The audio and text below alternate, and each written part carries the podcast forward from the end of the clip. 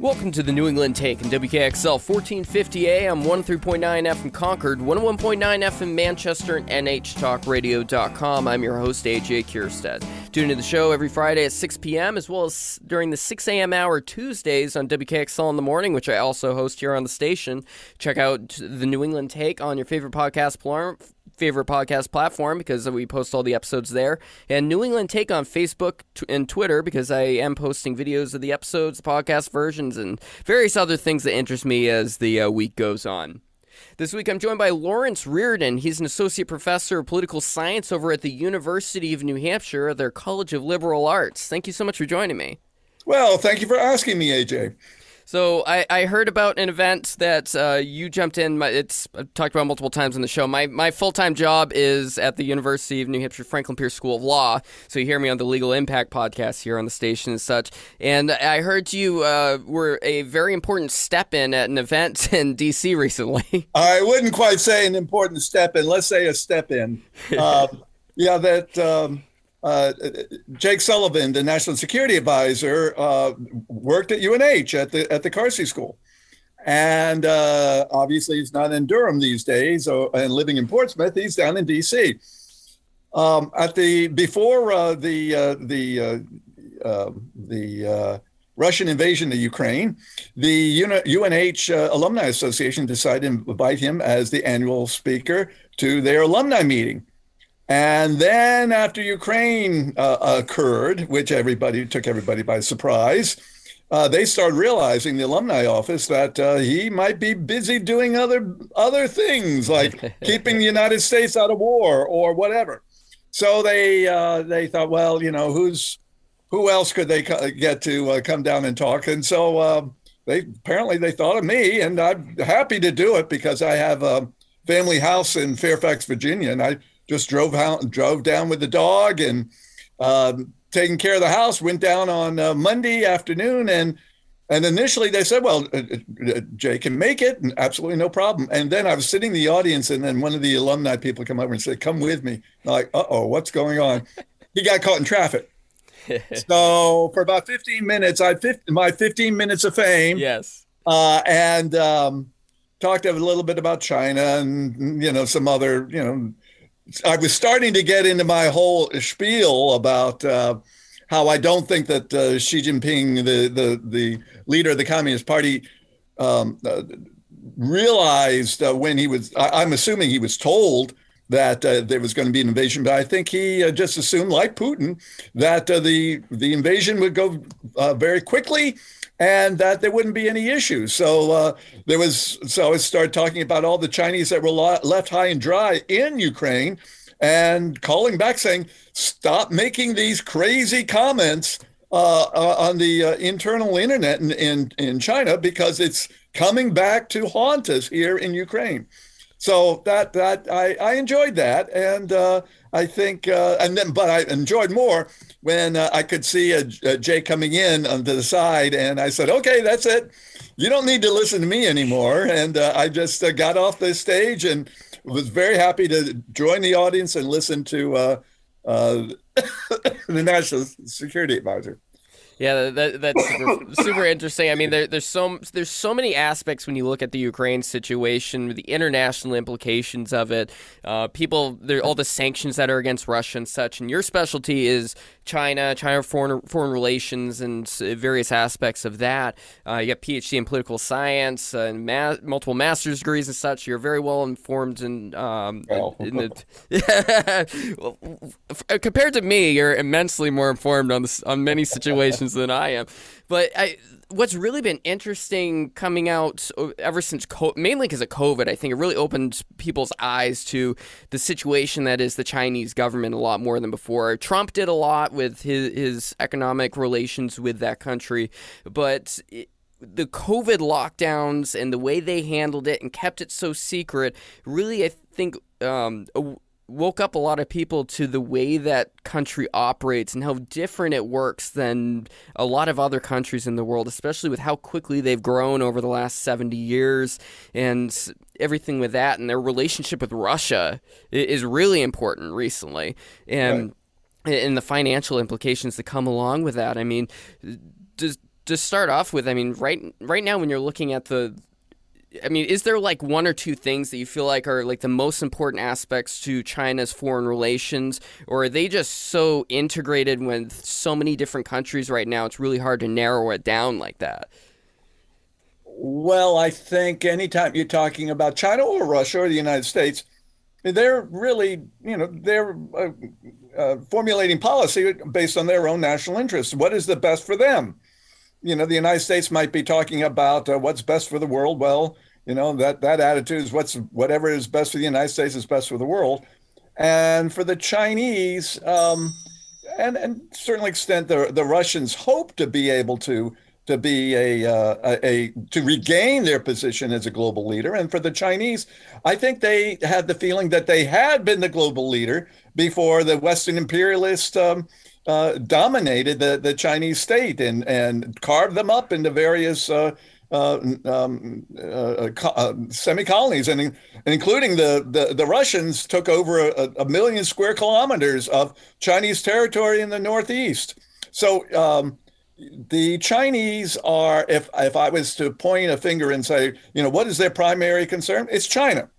It's China, and, and it's being led by uh, the uh, the general secretary of the party. You'll always hear people say President Xi Jinping. You know, uh, forget he's not. And then people will say, oh, he's democratically elected. Well, he's democratically elected, Communist Party style. In other words, he is appointed by a, a bunch of old uh, uh, Chinese men, very few women in the in the top Chinese uh, bureaucracy, and um, well, and now they're not quite as old as uh, they, they, they, were before. But uh, um, and his vision is that uh, China has a he's called it the China model, and that he believes that the United States is in um, is losing its role as the the, the global hegemon and that the Chinese uh, uh, star is rising. The Soviet or uh, Soviet Russia was a, a, a um, country to be admired, but that uh, these days Russia is a is a, a shadow of what it used to be. So I think for for the Chinese and for the current leader of the Communist Party, Xi Jinping, that um, uh, they're doing all their calculations trying to make sure that China gets out of this without too much of a uh, too much of a cost, but also thinking about long term about uh, as you know he believes that uh, he wants to be in a position in which he'll be able to get the resources that he needs and to make sure that the United States. Uh, is not uh, uh, assembling a coalition to block Chinese interests around the world. So um, I think the you know so China's looking out for China. Yeah, and they they've made considerable financial investments all around the world. It's been no secret their investments in Africa, which has so many undeveloped and developing nations over the last few decades that have been eh, going through all sorts of political changes and economic changes. And you you go to various big cities around the world where they've made considerable investments. Also, I mean, they've really reached out to to have as much influence on other countries' economic developments as much as their own. But just remember, that's a two edged sword. Right. You know, that's this whole idea about complex interdependence, and that the more uh, interdependent uh, you are, the, the less likelihood you go to war. And for the Chinese, one of the things they do not want to happen, and you can kind of see what's that it's uh, happening currently in their foreign policy, is they don't want to get um, uh, penalized by the United States and by NATO and the EU and Japan and the and uh, the uh, uh, the uh, AUKUS and uh, the Quad and all of these uh, organizations that the Chinese see as being anti-China, but what is our what is let's say our power, and that is these Chinese investments. That you know with Russia yes, you can go after the oligarchs. You can uh, take away their super yachts. Uh, you can, you know, and, and, this is a big one. You can uh, freeze their uh, uh, access to their um, to their uh, financial um, reserves, their gold reserves and whatnot that are, you know, all around the world and in different currencies and, and whatnot with the Chinese, uh, but but the Russians are continuing on. We we keep on saying you know the sanctions are working. Well, they are but are they stopping them? If we did that with the Chinese, I mean, their economy almost would stop. Right. In part because of you know that it's you know they've got three trillion dollars in reserves, and it's a lot of it is in dollars, and not necessarily in China, as you were just mentioning. They're investing all over the world. And uh, you know, the uh, Secretary of Treasury, uh, Janet Yellen, just made a very interesting comment. Yes, yesterday, today, uh, yesterday, yesterday, I think. Yesterday, okay, thank you. Yesterday, and essentially was saying, you know, if the Chinese don't get on board, that they can they can all of a sudden find out that they're on the wrong side of history, and it wasn't quite saying that they were going to be sanctioned, but you know Yellen is essentially saying, "We're watching you." Yeah, the Biden administration is very careful. Yeah, you got to be careful. And the Chinese are. This is the other thing that people don't quite realize uh, is that um, you know they they see China, they see those pictures of China. My God, I I look at those things. I when I uh, first uh, flew into Shanghai in 1984, I flew over uh, the eastern part. It's called Pudong now of uh, of Shanghai, and it was all rice paddies. Now, you know, you whenever you see uh, whether it's uh, Fantastic Four, any visions of Shanghai, you see all these these huge buildings, these huge skyscrapers, and the and that tower with the bulbs and all the colors and all the rest of it. That was rice paddies when I was there, and the transformation of China has just been amazing, and it's been primarily uh, fueled uh, by its outward oriented development, by by making money, by being the workshop of the world, by being cheap labor to put together our um, our our, uh, our, our, computers, our our Apple uh, uh telephones, so forth. Uh, it was did China really come to come basically rise at the perfect time for for where it currently is? Like it because it was it was after like the Soviet Union kind of was flailing around in, in, in the the 50s through the 80s, and you could see it eventually saw the downfall of the Soviet Union, and China was kind of growing over that time, but they didn't. I mean, when did they really start it seems like they came right at the perfect time of globalization and the worldwide manufacturing and everything and they were able to provide such a massive amount of labor at such a cheap rate that they were able to kind of get their way into everyone's government uh, economies so easily well, funny you should ask because I just published a book with Harvard on, on that very topic, oh. and then another book before on the earlier period in the 50s. So yeah, I, I, but I won't. I won't make this complicated. Mm-hmm. Uh, yes, I would. Well, I, I basically asked the question: What took China so long? Yeah, because they, you know, they like you had said, the uh, the the Soviet system was uh, fairly moribund. That they were not producing enough wheat. They weren't. Uh, it was just not working, and the Chinese uh, command economy was based on Stalin's visions uh, of bureaucracy, of command economy, and five year plans, and emphasis on steel production and so forth. Not on consumer goods, not on any of the things that we think about. Of course, forget about free markets. Yeah. Um, by the after Mao Zedong dies in 1976, uh, there was a realization that they needed to that this Soviet model was not uh, working correctly and that it needed to be adapted. Now, they had been doing that. There had been things that they had carried out before, um, uh, which uh, then uh, they expanded, including uh, special economic zones that um, uh, they they used. Um, at that earlier time, they used overseas Chinese investment, but in um, in the late 1970s, they were using a foreign investment from um, from Hong Kong and then later on from the United States and from South Korea and Taiwan, so forth. Um, but that delay basically, while Taiwan and South Korea and Hong Kong were all expanding um, uh, tremendously, uh, South China was in in a doldrum. So by the late 1970s, when they make that decision to become more outward oriented, to to use uh, uh, foreign exports, uh, to use the production of of, uh, of goods as a um, uh, as a dynamo for domestic development, to export that those goods and um, and to make money, it was a, a good time because that were there were many industries in Taiwan, in the United States, and elsewhere that were looking for a, a place where uh, the labor costs were low, where the uh, um, uh, um, that there were very few regulations concerning the environment, so they could pollute as much as they want. They could, so there was. Uh, it was almost as if they that the Chinese opened up these areas and said, whoever has the money and if you've got technology, we'll we'll embrace you and you can do whatever you want to do.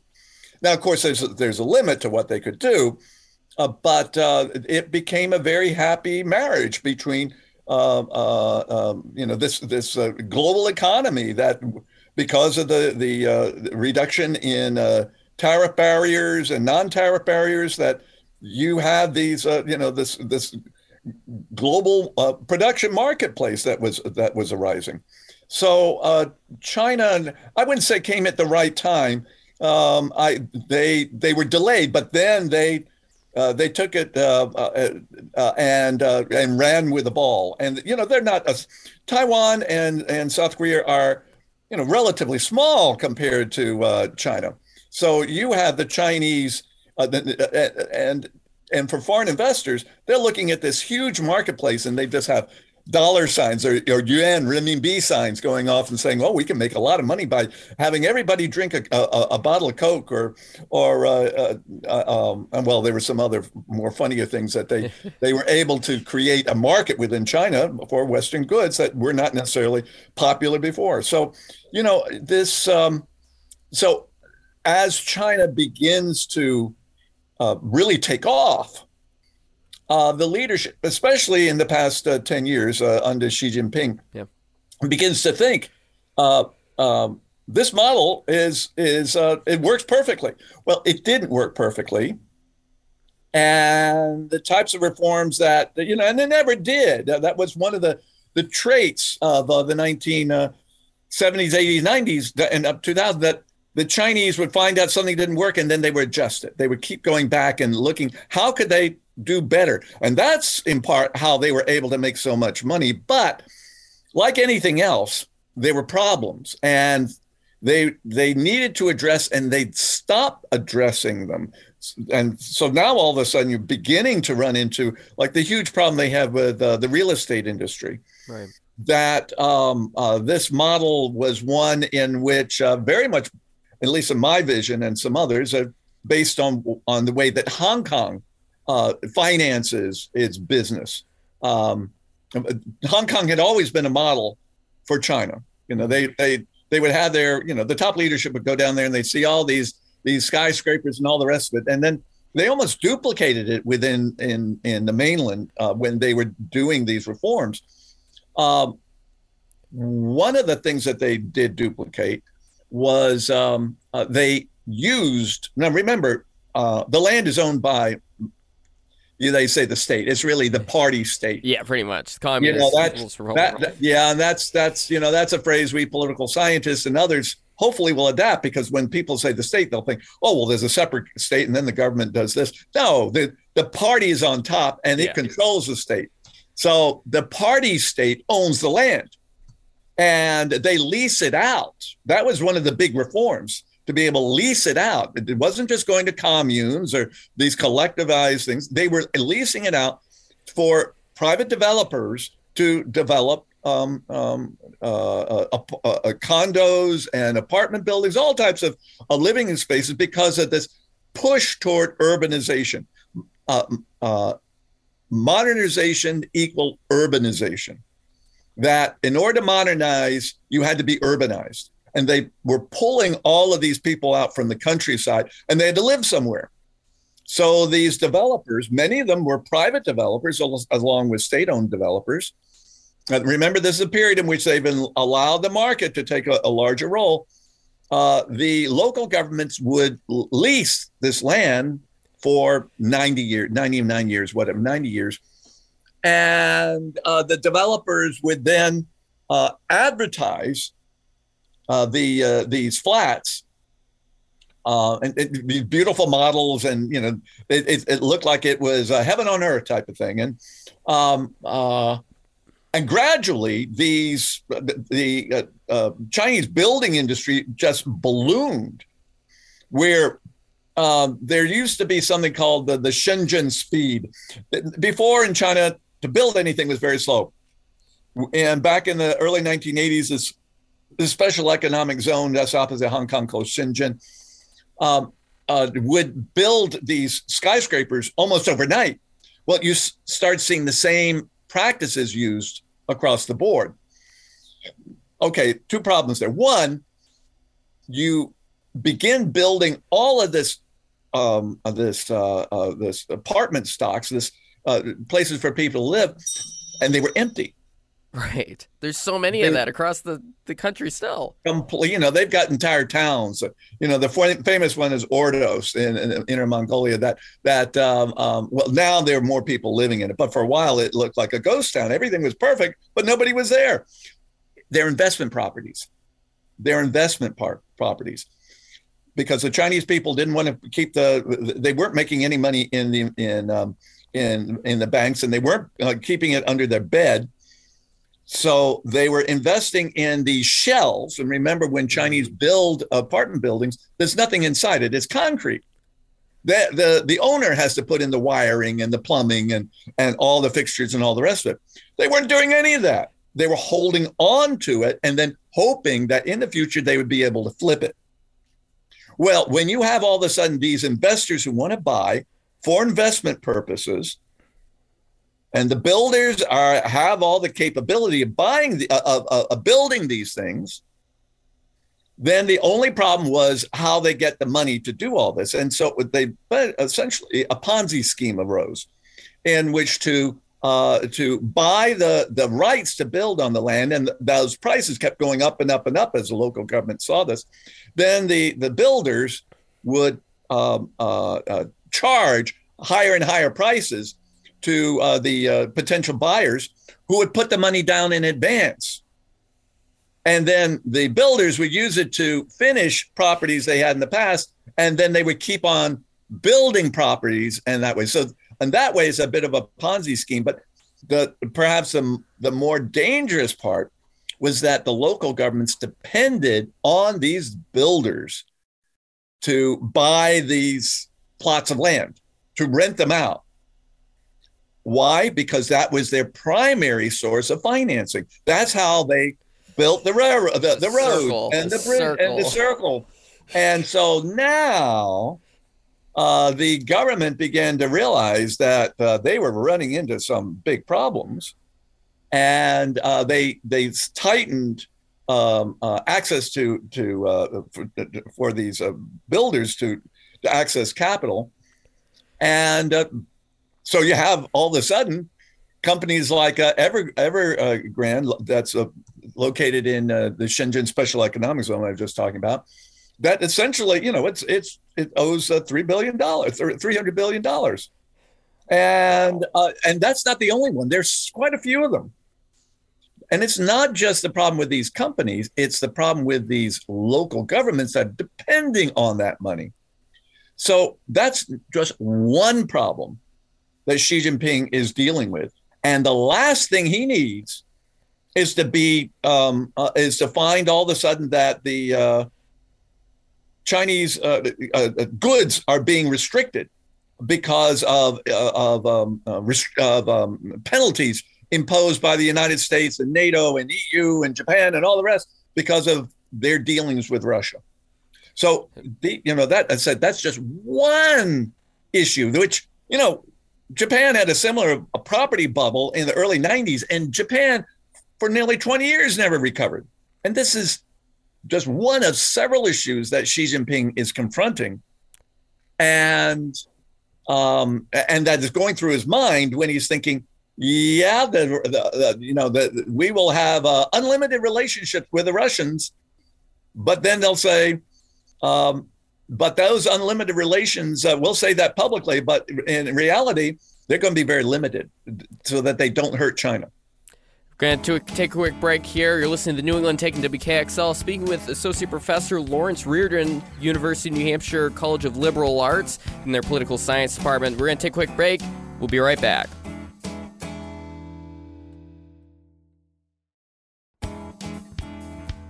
Welcome back to the New England Take, WKXL 1450 AM, 103.9 FM Concord, 101.9 FM Manchester, and NHTalkRadio.com. I'm your host, AJ Kirstead.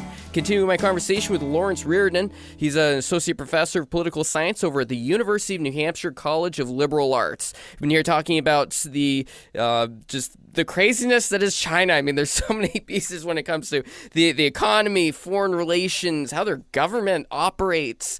Um, I, I really want to spend a few minutes here diving into a little bit on what their what is their relationship over the last decade to today with Russia and the like Eastern Europe? Because that's that's really come of light recently, especially with the ruble just being uh, really slammed down, but there there was an effect of the sanctions not really doing what everyone was hoping they would do and force Russia to stop it. So now different countries are beginning to like, okay, maybe I'll accept the ruble in in various ways.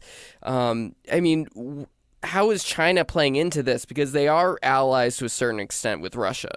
Mm-hmm. Well, you know, it, it's uh, first off, remember. Um, uh, since we started out on this track before, that for from 1949 to 1960, they were the closest of friends between uh, teeth and lips, and that so much of uh, China's um, basic infrastructure is is is uh, based on Russian technology that they imported from Russia, not for free, they had to pay for it, but it's called import substitution. The Chinese were trying to become more self reliant. And the problem with this relationship was when there was conflict after Stalin dies and Khrushchev takes over. And Khrushchev was unwilling to give the Chinese nuclear technology, and there were some other issues that uh, that arose between the two. So, starting in 1960, there was a the Soviet uh, uh China uh, Sino-Soviet schism, this break between the Chinese and the Russians. Um, Xi Jinping, the current leader, is brought up during this early period when everybody was speaking Russian and this is the way they were thinking. Um, it's a very pro-Russian period. You've always, you know, I, I was always uh, fascinated when I would meet these people, and they say, "Oh yeah, we used to speak Russian all the time." But starting in 1960 or a little bit after, Russia became China's number one enemy. It wasn't the United States; it was Russia. It was hmm. the Soviet Union. And by 1969, they were actually fighting one another along the borders in the Northeast and the Northwest. And that the Chinese, when they were building these uh, uh, very extensive um, uh, underground shelters, it wasn't because they thought they were going to go to war with the United States. It's because they thought they were going to go to war with with China, with uh, the, the Soviet Union. They moved all their industries into the interior because they were afraid of this war. Um, 1989, 80, 80, well, let's say 1980, that's a good one. 1984, I first arrived in um, at, uh, at Peking University, and it was the first group of Russian students to come to China to study hmm. since the 1950s. And it was a fascinating group. I got to know them, and it was uh, right at the beginning of Gorbachev, where uh, there were uh, that Gorbachev was trying to uh, to to stop uh, um, alcoholism from uh, the, the, from being such a scourge on the uh, on the Soviet peoples, and uh, the the Chinese students were having a hell of a good time going out to the front door of, um, of, of Peking University and buying a, a lot of uh, white lightning stuff, which is just would take the varnish off of anything. Uh, but um, I actually traveled down to uh, the special economic zones with two economists, and we just had. I mean, it, it was it was a fascinating time because the the Soviets were beginning to study the Chinese, how the mm. Chinese were engaged in this reform process, which Gorbachev was doing with the Glasnost and the and the uh, and Perestroika. 1989, Gorbachev comes down just before the the big uh, uh, uh break with um, uh, with the Tiananmen crisis, uh, the sixth in Jan- June 4th. After 19, after the early 1990s, when uh, uh, after the Soviet Union falls in 1991, China basically sees uh, the Soviet Union as you know a, a, kind of a rump of itself. Let's say up to about you know 2013, 2014. Uh, that um, yes, it has the uh, the natural resources that China yeah. needs, i.e., the oil and the natural gas and so forth. But the uh, and uh, you know it does have the military, but as we're and it does have uh, uh, and there's military hardware that the Chinese would acquire.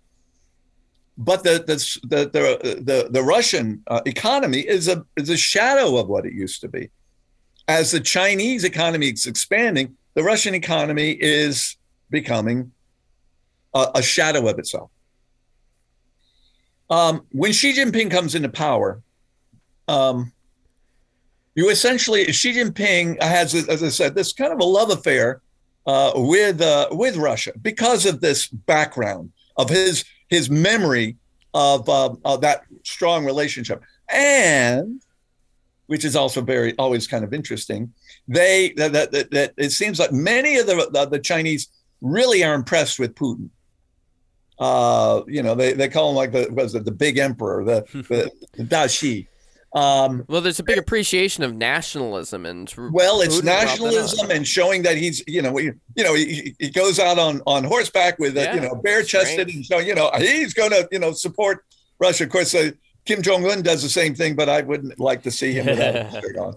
Um, uh, but uh, you know this this idea of nationalism that that so which that that that plays into a, a, certain thing, a certain um, attitude that the Chinese have respect for Russia. But in reality, do they really respect Russia as a power? No, they're seeing it as as that as a declining power. Hmm. Now, uh, I think this has been uh, this attitude. I think has just been um, underscored by what has been occurring in Ukraine recently. And you know what? We just had the the sinking of uh, the the Moscow, one you know the largest uh, ship uh, uh destruction since 1945. Uh, and sometimes now that was it sounds like it's from what I gather from a, a Ukraine uh, built a missile. We tend to forget the Ukrainians had a, a, a very active military industrial complex. Um, uh, um, um, um, that that the that the Soviet Union developed.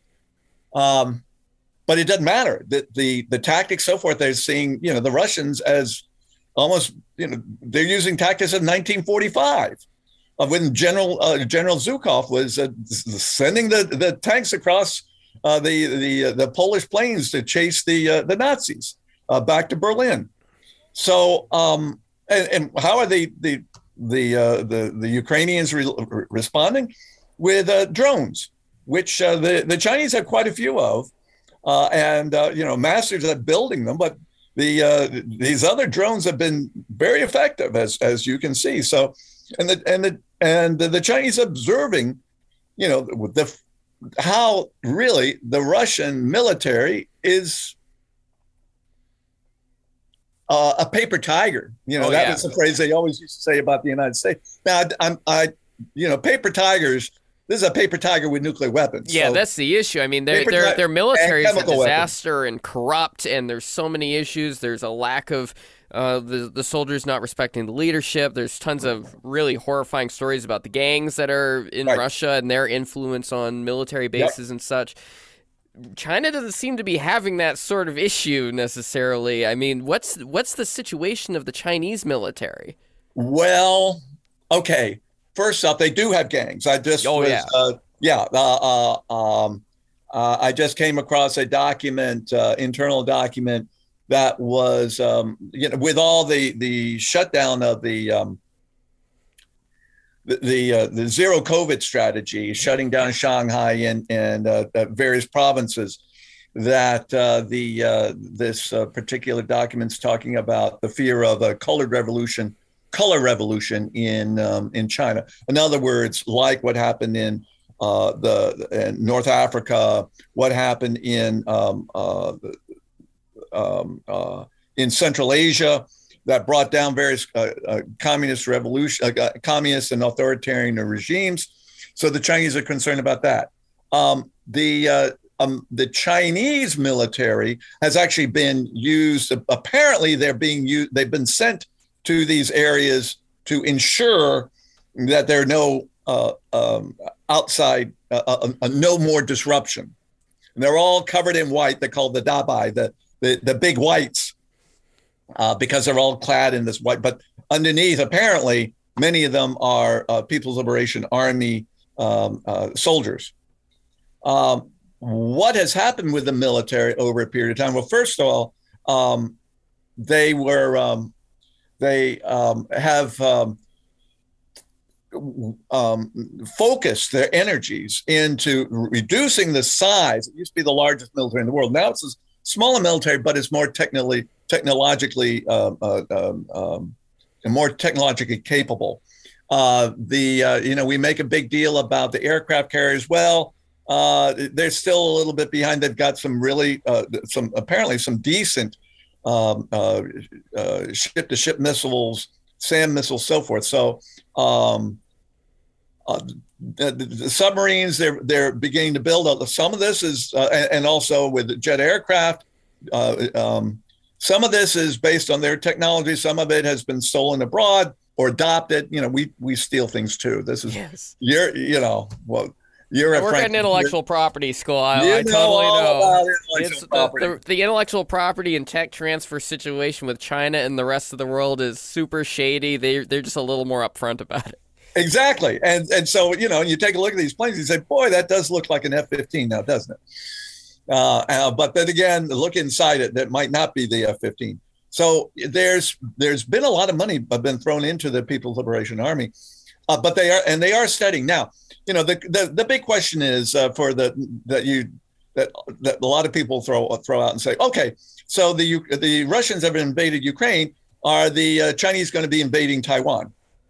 Well, I think you know all of this has shown uh, that a small country, a small area. Let me do my politics yes. correctly. A small area can protect itself.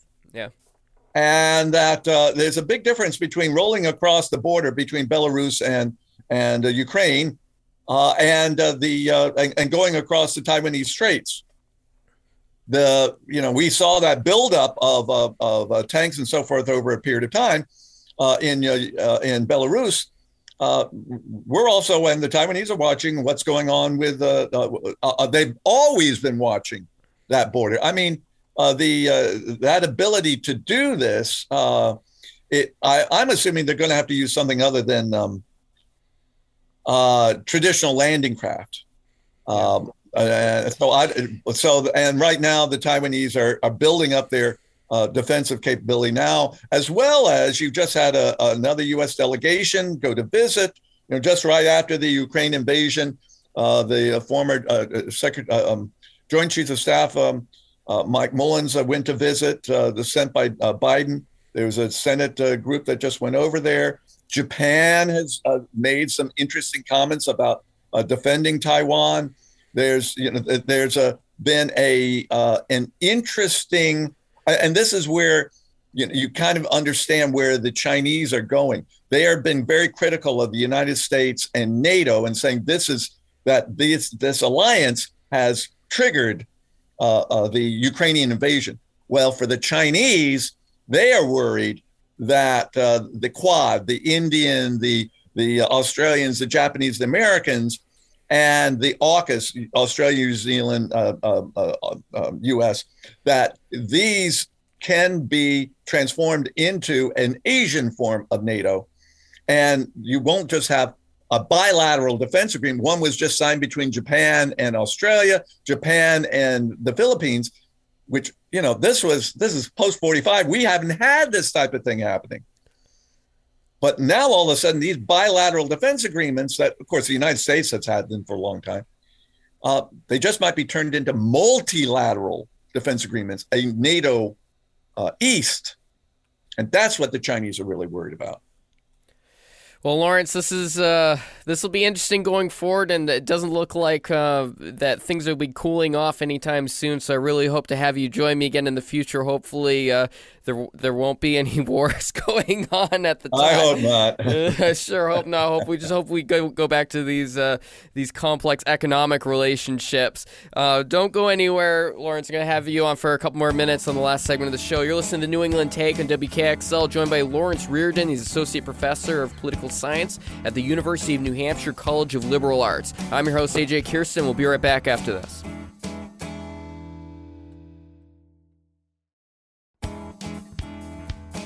Welcome back to the New England Take and WKXL. I'm your host, AJ Kierstead, joined today by Lawrence Reardon, Associate Professor of Political Science at the University of New Hampshire College of Liberal Arts. So, about four minutes left in this segment. Um, what is your advice to students that are considering going into the world of uh, political science in this this current landscape? Is it do you feel like they need to they should find a focus? Do you feel like they should try and be as broad as possible? It feels like there's so many different uh, aspects to political science whether it's domestic international uh, that there's a lot of avenues to consider. Right. You know i the one thing i have to say um, i've come across some amazing students at unh uh, I'm, I'm, sure every professor comes has this uh, experience it makes it worthwhile and the ones that I really enjoy the most are the ones that are are, are curious, and um, I tell them one to pursue what they want. if they want to pursue political science, great. If they want to do something else, find out what really turns them on. Now, if if it's political science, then they've got quite, quite a choice. I I'm I've always said students, you know, this is a, time for discovery uh, which is this set phrase within uh, UNH, but you know, I I still think that that thing's okay. Uh, and, and in a post-COVID world, okay, post-COVID world, what I would hope is that students not only spend like a semester abroad studying, going somewhere where maybe in, in, a, in a country that they can't speak the language or they're trying to learn the language, or to England, somewhere different, somewhere out of here, or uh, you go to another university. We've, you know, and and in the Northwest or in the South or somewhere, expand the, your your your your visions, and then get another semester and go to like the Washington Center, uh, in which uh, you do internships uh, with the State Department or with uh, uh, national associations or the Hill not only does it open people's eyes, but it's also a possibility of, of getting a job afterwards. And it looked fantastic on your resume. So, uh, job experience, you know, being at, at you know, I, am always, uh, my, my mom uh, went to Northeastern when it wasn't a very popular place and all these people had uh, job experiences. That was part of the deal. And now Northeastern is such a hot property. But I think their strongest thing is that they get people to, to actually have jobs and so to get experience uh, with a job, to understand reality, I think is extremely important uh, for any of these students. And whether it's they go abroad or they're in the in the United States, just go out and do something like that. Open your eyes, and not only will it uh, it will get it's a mature it's, it's, a maturing process. Too many uh, I see too many uh, kids come to UNH uh, well, I don't say too many, but let's say there's a there are some people that come to UNH or any college that don't believe don't belong there. They're not ready to come. They, you know, they they spend their time drinking or whatever. That I have to say that's a minority, but they're there, and then all of a sudden they disappear on you, or they've got some other issues. Um, the the the people that uh, if we can help them, great. Uh, there are others who um, are, are, are curious. They realize that gaining a, a, college experience is important. And you know that was one of the best things that I had when I was down in uh, D.C. Uh, meeting uh, the alumni down there. I, I, was able to meet some of my former students and other people. They were saying, "Well, how is Professor Kaiser doing? Or how's Professor Sigalakis doing?" People that had been teaching at UNH for a long time, and they were they're old professors. And now, unfortunately, I'm turning into one of those old professors and seeing these people making maybe probably twice as much money as I'm making. I'm like, geez, I should have gotten a job like they've got. Uh, Professor Reardon, thank you so much for joining me this week. You're welcome. Thank you very much for asking.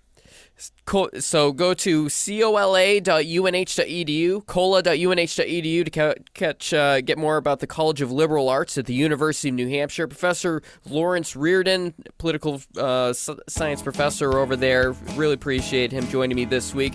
Go to nhtalkradio.com to get the back episodes of the show, or if you missed the rest of this interview, uh, you're listening to New England Taking WKXL. Talk to you next week.